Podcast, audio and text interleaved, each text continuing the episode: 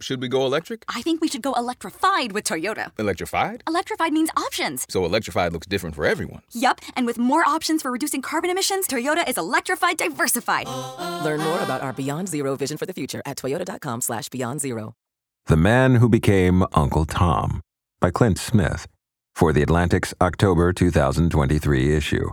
Read by Sean Crisden for Curio.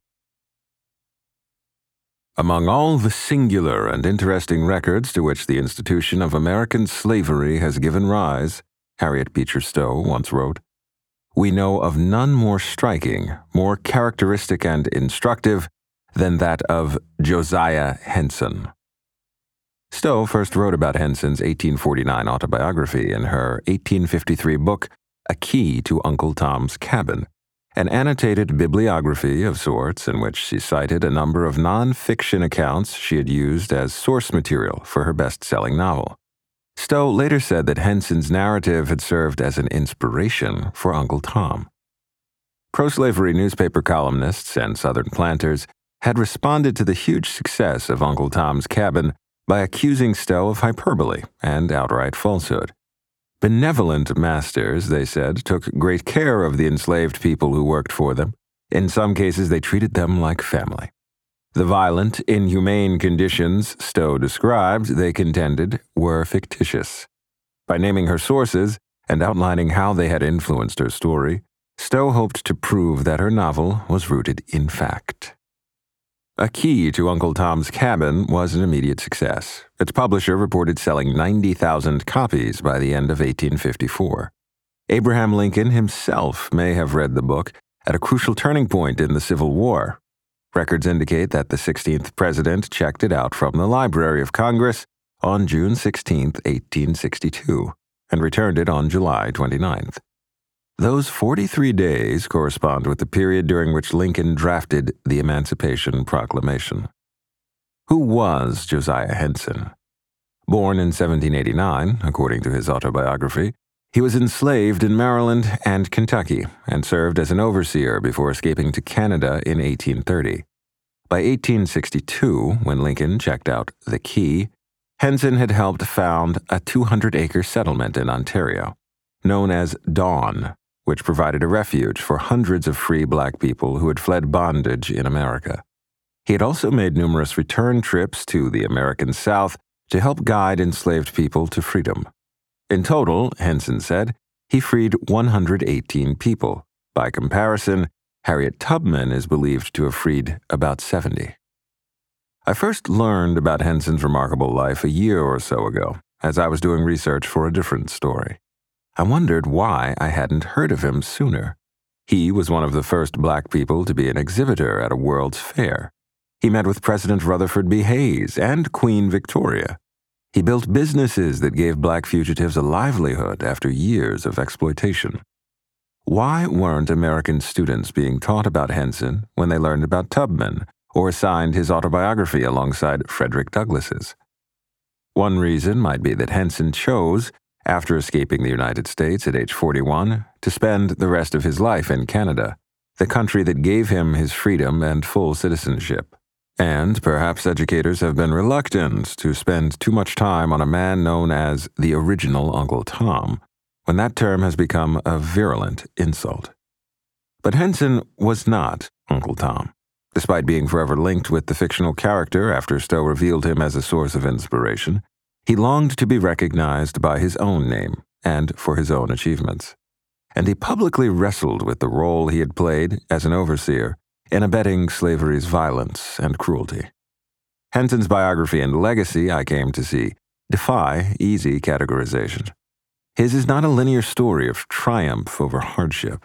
Rather, it is a story that reflects the complexity and moral incongruence that animated the lives of enslavers and shaped the lives of the enslaved.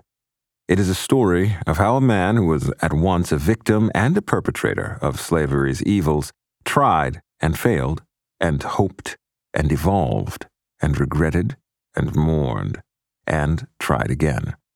It is a story that reveals the impossibility of being a moral person in a fundamentally immoral system.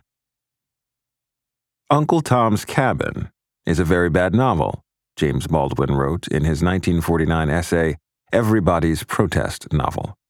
Published when Baldwin was just 24 years old, the essay helped establish the young writer as one of America's fiercest social critics. Baldwin writes that Stowe's book was gratuitous, overly sentimental, and two dimensional, not intended to do anything more than prove that slavery was wrong. He concludes, This makes material for a pamphlet, but it is hardly enough for a novel. In many ways, the book did serve as a pamphlet. Abolitionists saw it as a means for laying bare the horrors of slavery to white Northerners. Supporters of slavery saw it as a threat. One minister in Maryland was arrested and imprisoned for owning a copy, along with other abolitionist literature. Uncle Tom's Cabin is said to have been, aside from the Bible, the best selling book of the 19th century. Originally serialized in a newspaper, The National Era, over the course of 44 weeks, the complete book was published in March 1852. It sold an estimated 300,000 copies in the U.S. and more than 2 million worldwide in its first year. Uncle Tom's Cabin is indeed, as Baldwin suggests, filled with stereotypes. In order to appreciate the sufferings of the Negroes sold South, it must be remembered that all the instinctive affections of that race are peculiarly strong, Stowe writes. Their local attachments are very abiding. They are not naturally daring and enterprising, but home loving and affectionate. When describing the songs enslaved people sang together, Stowe explains that the Negro mind, impassioned and imaginative, always attaches itself to hymns and expressions of a vivid and pictorial nature. The scholar Jim O'Loughlin, who has written extensively about the literary and cultural implications of Uncle Tom's Cabin, refers to Stowe's posture as one of romantic racialism. Even when the writer is ostensibly celebrating or sympathizing with black characters, O'Loughlin told me, she posits an essentialist view of them. Worse, Stowe's black characters venerate whiteness and disparage themselves. Now, missus, do just look at them beautiful white hands of yourn, with long fingers and all a sparkling with rings, like my white lilies when the dew's on 'em. Aunt Chloe, an enslaved woman, says to her white mistress. And look at my great black stumping hands. Now, don't you think that the Lord must have meant me to make the pie crust and you to stay in the parlor? As Baldwin puts it, here black equates with evil and white with grace. Still, when I read it recently, sections of the book took me by surprise. My understanding of Uncle Tom, I came to see, had been informed less by the character in the book than by the distortions of the character that followed in the succeeding decades, when he came to be known as a lackey and a traitor. The Tom of the novel, while not as fully realized as some of Stowe's white characters, was kind, thoughtful, and brave, a tragic hero who sacrifices his own life rather than give up information about where two enslaved black women are hiding. This was not the Tom I thought I knew. I was also fascinated by some of the exchanges between the white characters on the morality of slavery, as exemplified by a conversation between Miss Ophelia and her cousin, Augustine St. Clare. Miss Ophelia, a white woman from the North who has come to stay with the slave owning St. Clare and his family down south, doesn't understand how her cousin, who she believes to be a kind, good hearted man, can participate in such an egregious institution. I say it's perfectly abominable for you to defend such a system, said Miss Ophelia, with increasing warmth.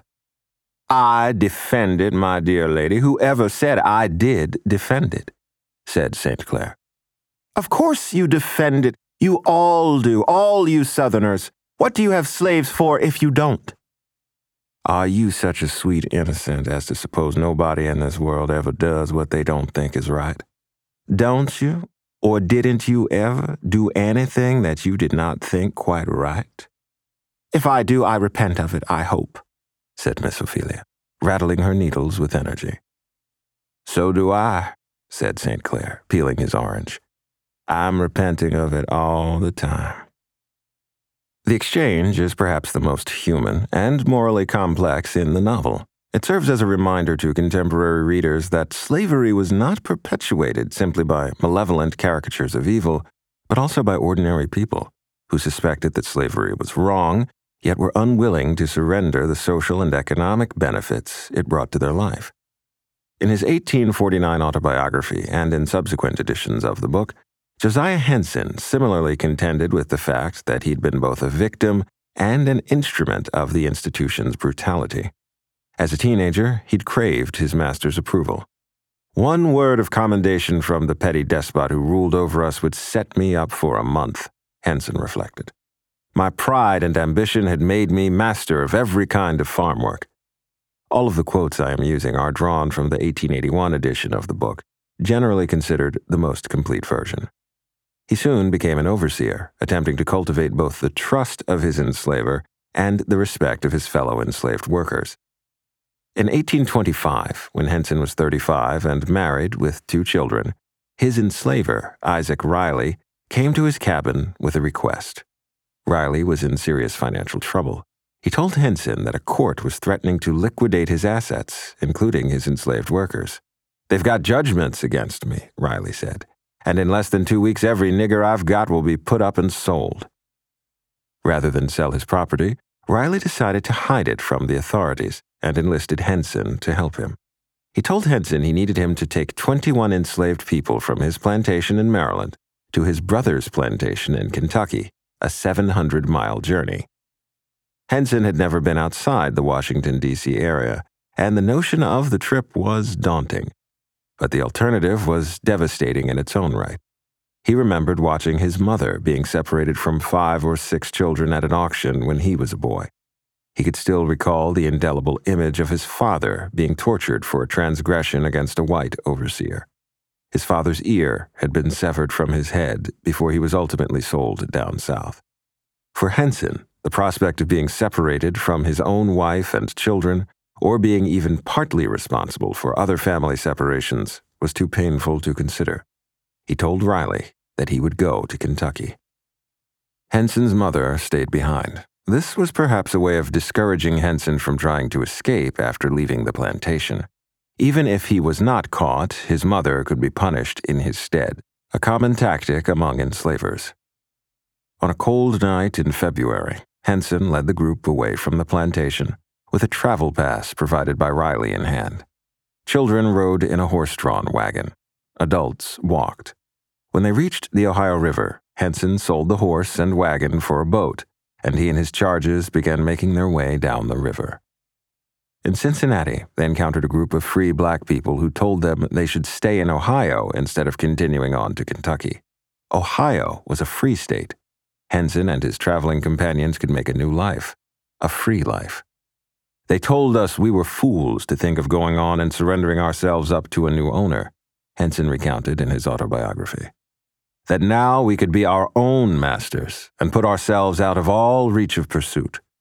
The possibility was tantalizing, but as much as he desired freedom, he had never imagined that escape would be the means by which he gained it. Henson was a preacher on the Riley plantation, and his hesitancy stemmed in part from his religious conviction.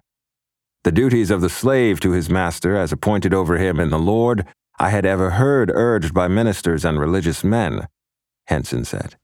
Believing that God wanted him to be a man of his word, Henson told the other enslaved people in his party to get back on the boat. He had made a promise to bring them to Kentucky. In A Key to Uncle Tom's Cabin, Stowe, a devout Christian herself, wrote about how this decision was part of what had inspired her to draw on Henson's story for her novel.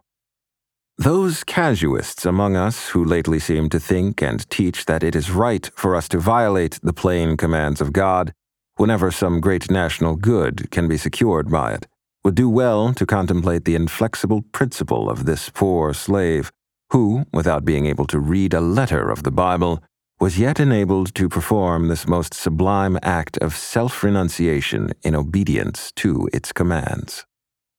Henson was so committed to what he understood as the will of the Lord that he sacrificed his own freedom, in a sense, his own life, to follow it. How many people, Stowe contemplates, would have done the same in his position?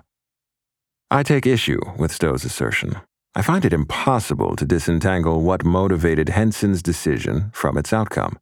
I cannot admire his devotion to God without confronting how his understanding of God's will had been manipulated by enslavers. I cannot admire the fidelity behind his choice without confronting its insidious implications. As I read the scene in Henson's autobiography, I thought about the way in which black people were routinely conscripted to enact the violence of slavery upon one another, even as they experienced it themselves. To be enslaved, Henson understood, was to be constantly presented with a series of impossible choices, never knowing whether you'd made the right one. Had he remained in Ohio, would his mother, still living on Riley's Maryland plantation, have suffered the consequences? Henson later described his regret over this fateful decision. Often since that day has my soul been pierced with bitter anguish at the thought of having been thus instrumental in consigning to the infernal bondage of slavery so many of my fellow beings. I have wrestled in prayer with God for forgiveness. Isaac Riley kept falling further into debt and eventually sent an agent to Kentucky to sell all of his enslaved property on his brother Amos's plantation, except for Henson and his family. Henson watched as the people he had led from Maryland to Kentucky were sold. He watched them cry. He watched them beg. He watched them get hauled away. He knew that this would not have happened but for his decision to leave Ohio. This was the price of the piety that Stowe so admired. Two years later, accompanying Amos Riley's 21 year old son on a trip to New Orleans, Henson stopped in Vicksburg, Mississippi. He saw many of the people from Maryland whom Riley had sold. It was the saddest visit I ever made, he later said. Four years in an unhealthy climate and under a hard master had done the ordinary work of twenty. Their cheeks were literally caved in with starvation and disease. They described their daily life, which was to toil half naked in malarious marshes under a burning, maddening sun, exposed to poison of mosquitoes and black gnats, and they said they looked forward to death as their only deliverance. Some of them fairly cried at seeing me there and at the thought of the fate which they felt awaited me. Their worst fears of being sold down south had been more than realized. I went away, sick at heart, and to this day the remembrance of that wretched group haunts me. I met Lauren Bokor, an archaeologist and museum educator, in her office at the top of the house where Isaac Riley once lived.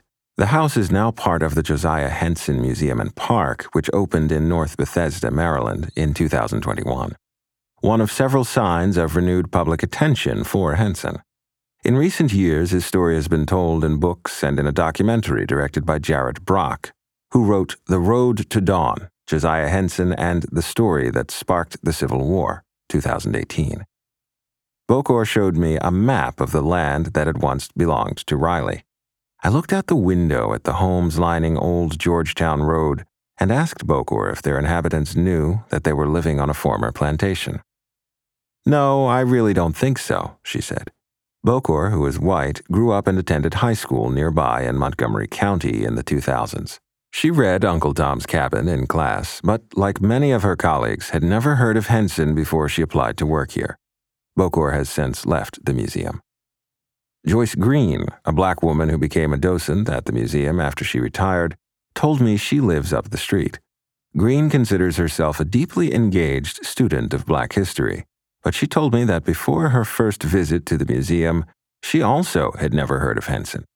I had friends of mine that didn't even believe that Maryland was a slave state, Green told me. In Riley's former living room, I told Mark Thorne, the site manager for the museum, that I was having trouble overcoming the emotional hurdle of Henson's choice to bring his group to Kentucky from Ohio. Thorne, who is black, said some black visitors have had a hard time forgiving Henson, even if they know that he never forgave himself.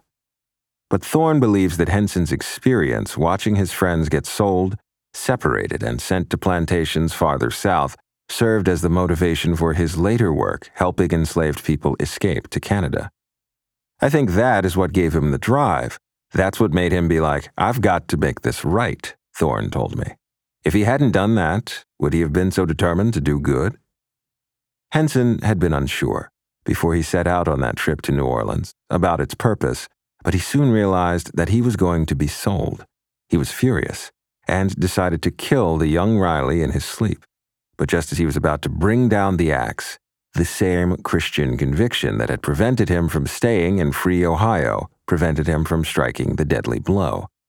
This was another moment that Stowe describes as being deeply moving to her. Instead, in an unexpected turn of events, Henson saved Riley's son's life. Some days after Henson had nearly killed him, Riley's son became gravely ill with malaria. Henson nursed him back to health. If I had sold him, I should have died, the young Riley said. To thank Henson, he decided not to sell him. When Henson returned to Kentucky and was reunited with his family, he vowed not to leave the question of whether he'd be separated from them again to the health or economic circumstances of the Rileys. He was going to escape, and he was going to bring his family with him. On a moonless Saturday night in September 1830, Henson and his family left the Riley plantation. Sundays were rest days, and on that Monday and Tuesday he was supposed to work on a farm many miles away. He hoped that they might gain a head start before anyone noticed his absence. For an enslaved person, running away carried enormous risk. Most fugitives were caught and returned or died in the process. Running away with a child made a successful journey to freedom all the more improbable. Running away with four children would have seemed like a suicide mission. But Henson was determined. His wife Charlotte made him a knapsack that he could use to carry their two youngest children on his back. For two weeks, the family traveled through insufferable cold with meager rations, always by night to avoid detection. They were aided by people who were sympathetic to the cause of abolition. After more than a month of travel, Henson came upon a schooner at the edge of Lake Erie. He told a worker on the schooner who he was and what he was doing, and asked for help getting his family across the water to Canada. The ship's captain, a Scottish man, agreed to bring them to Buffalo, New York, where they could take a ferry across the border. In Buffalo, the captain arranged and paid for the ferry. Henson was overcome with emotion and thanked the man for his kindness. Before the ferry pushed off from the shore, Henson promised the captain, I'll use my freedom well.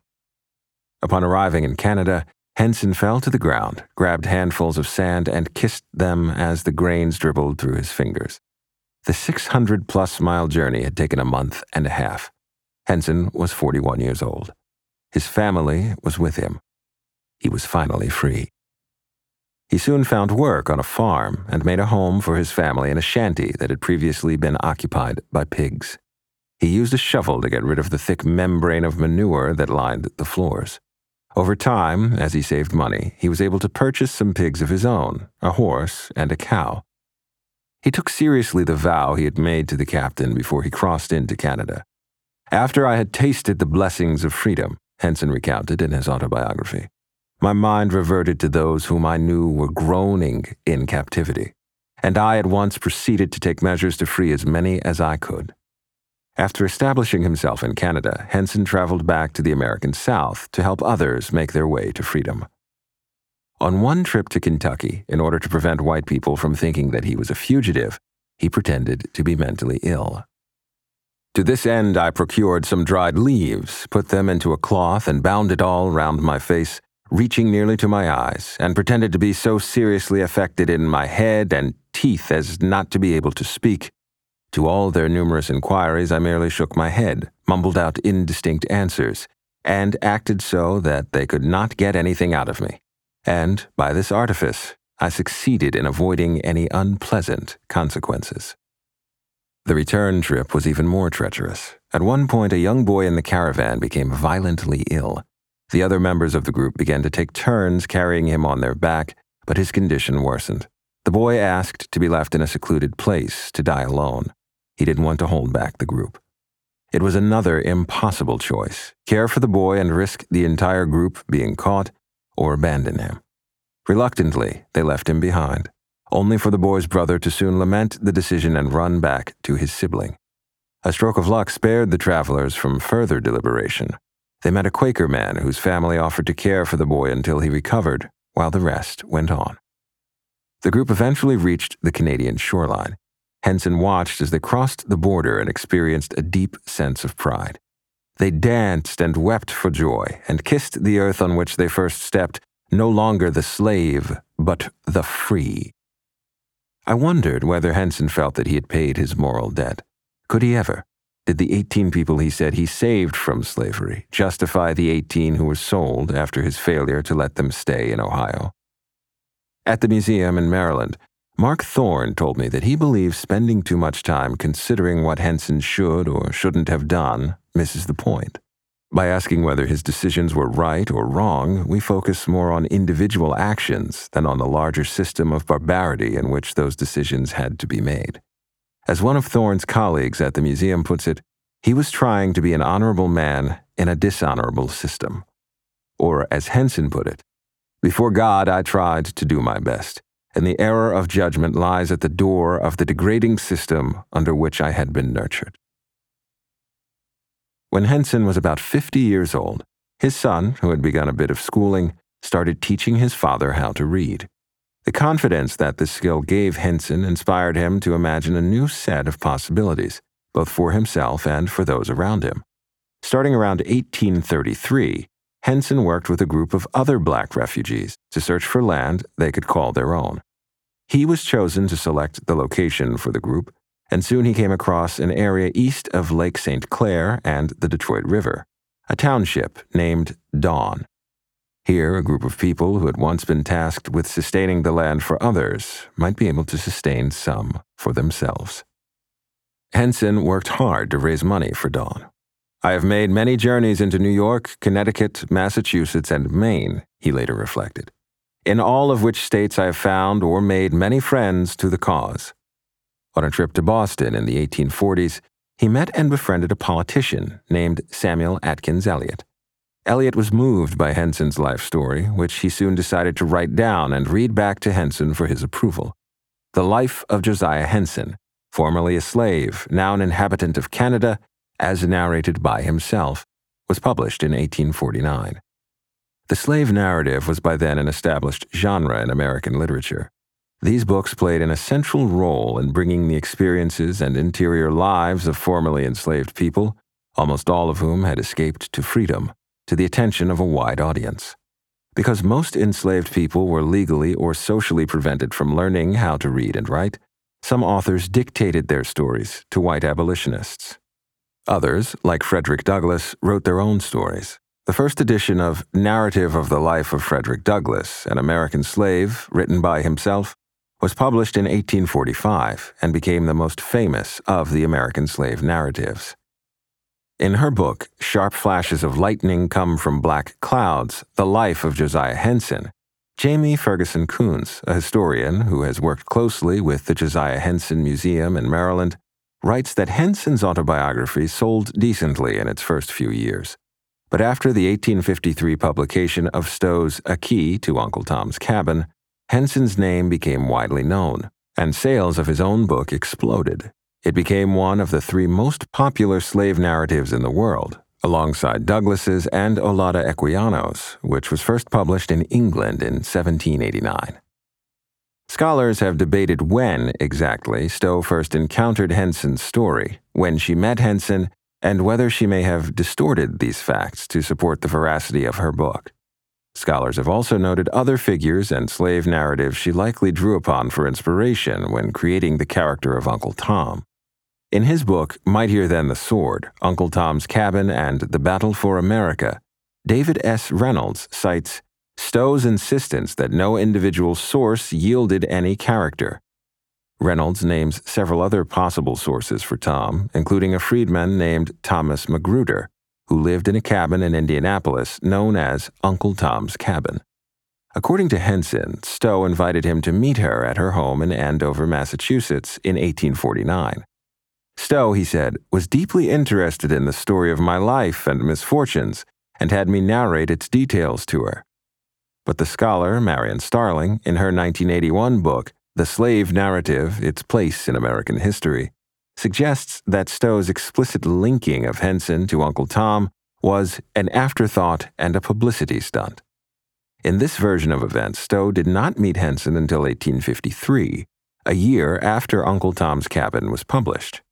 Only by 1858, Starling argues, did Stowe begin emphasizing the importance of Henson's story as a way of providing further legitimacy to her own. That year, Stowe wrote a preface to a new edition of Henson's autobiography. Stowe's novel was so popular that it spawned a cottage industry. There were Uncle Tom toys, games, handkerchiefs, even coffee mugs. As Jim O'Loughlin has written, it was perhaps the most influential cultural text in 19th and early 20th century America, not despite its varied incarnations, but because of them. But it also sparked a backlash. Before the Civil War, at least 29 anti Tom novels were published, according to Reynolds, many portraying life for enslaved people in the South as better than it was for free black people in the North.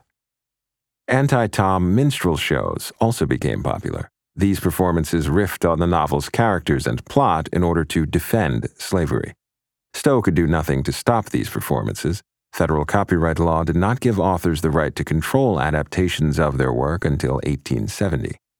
In Stowe's novel, Tom is a strong Christian martyr. By contrast, some of the anti Tom novels and plays present him as weak and docile, in need of and grateful for the protection of a white master. Many more people saw Uncle Tom plays than ever read the book.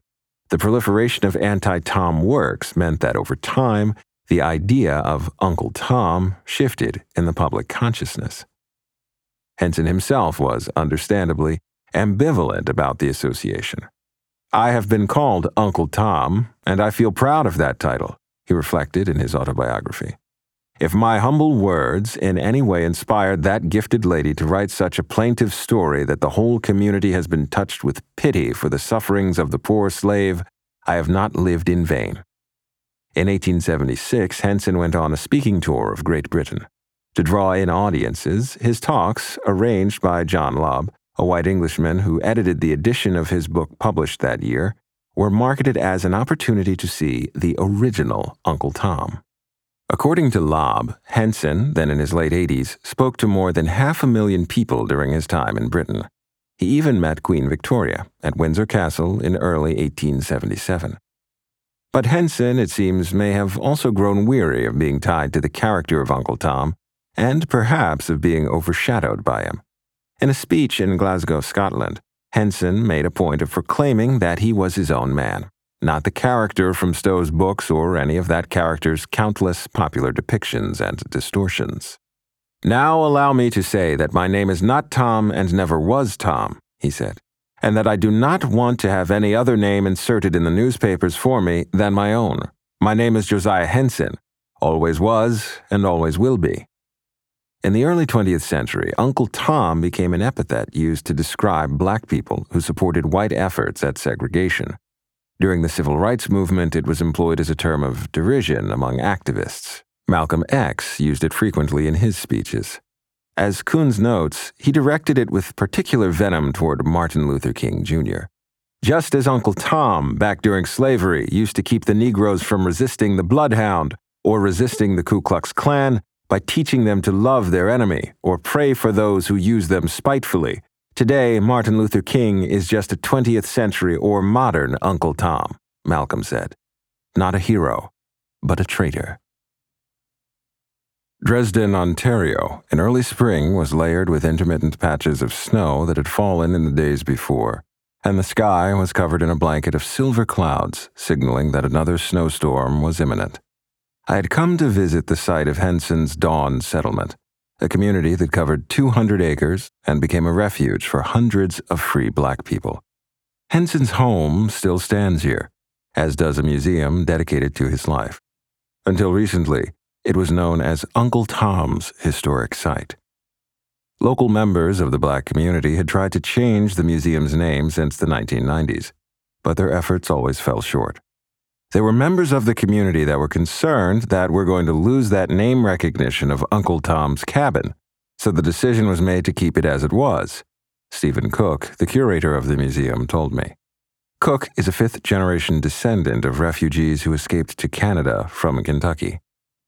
Finally, in 2022, the museum decided to rename the site the Josiah Henson Museum of African Canadian History. Some community members complained that the change amounted to rewriting history. It soon became apparent to us that they believed that Uncle Tom was an actual person that lived on this road, Cook said, shaking his head. So we had that battle against us to educate the public as to why the fictitious character had taken over Josiah Henson's real story. Cook brought me into a room called the Underground Railroad Freedom Gallery. To our right were two glass cases holding some of the tools of torture and control used on Amos Riley's plantation in Kentucky. There was a bullwhip with tight tan coils, its leather tip tied in a knot at the end to intensify the violence of the lash when it struck the backs of the enslaved. There was a speculum oris, whose long black prongs were used to hold open the mouths of enslaved people who refused to eat. There was a thumbscrew used to crush the fingers of someone who, for example, failed to provide information about the whereabouts of a runaway. There was a billy club shackles connected to a ball and chain, and a pair of handcuffs so small that they could only have been used on children. In an adjacent case was an item that I had read about, but had never seen in person an iron collar that would be placed around the neck of an enslaved person to either prevent them from running away or punish them for having already done so. It looked so heavy, so menacing, gleaming under the museum lights. I was beginning to feel overwhelmed by the presence of these tools, imagining how they had been used to punish and torture. But Cook has a different way of thinking about them.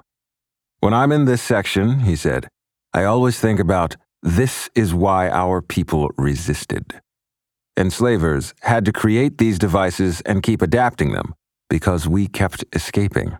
We kept trying and resisting. I looked at the iron collar and imagined it wrapped around the neck of an enslaved woman. Maybe she had been trying to escape with her child and was caught in the woods by dogs and men on horses. I thought of how unwieldy the collar would be, how she wouldn't have been able to bend down and hug her child. I thought about Josiah Henson and how a collar like this might have been worn by some of the people around him on the Riley plantation. As an overseer, Henson himself had been responsible for ensuring that the other enslaved workers did all they were supposed to do. I often wonder, in that position, did he have to dole out punishment? Cook said. Had Henson ever placed someone's finger in a thumbscrew? Had he ever whipped someone? Had he ever shackled someone to a ball and chain? Had he ever been the one to turn the key that locked an iron collar around a neck? Henson never mentioned an instance like this in his autobiography, but that doesn't mean it didn't happen. Some historians have estimated that as many as two thirds of overseers were black. Even Uncle Tom, at the end of Stowe's novel, is beaten to death by two black slave drivers. The job of every overseer, black or white, was the same control, production, punishment. Perhaps this is a reason Henson is excluded from the pantheon of well known fugitives from slavery. It is difficult to tell a wholly inspiring story about someone who might have, even reluctantly, inflicted the torture themselves. Cook and I made our way outside, where the temperature had begun to drop as the sun started its slow descent behind the trees.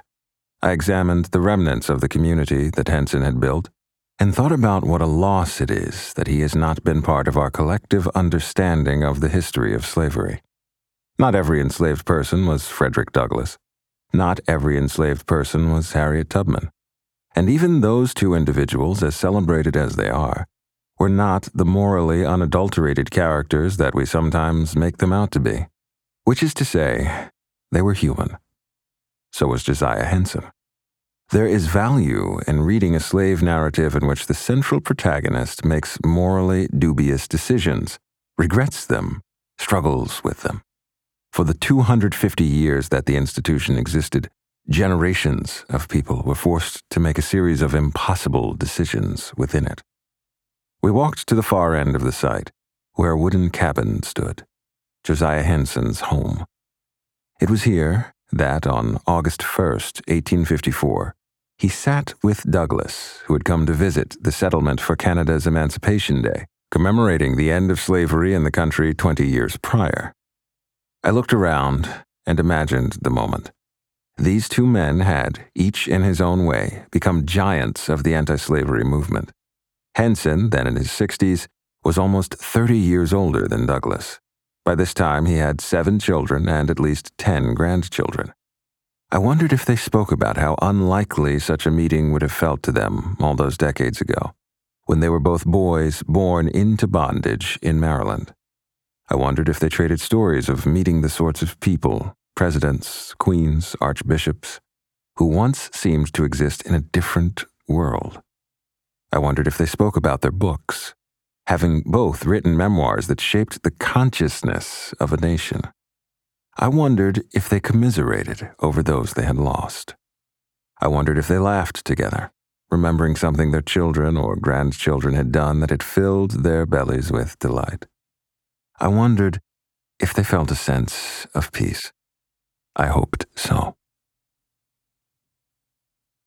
That was The Man Who Became Uncle Tom by Clint Smith from The Atlantic on September 8, 2023. Read by Sean Crisden for Curio.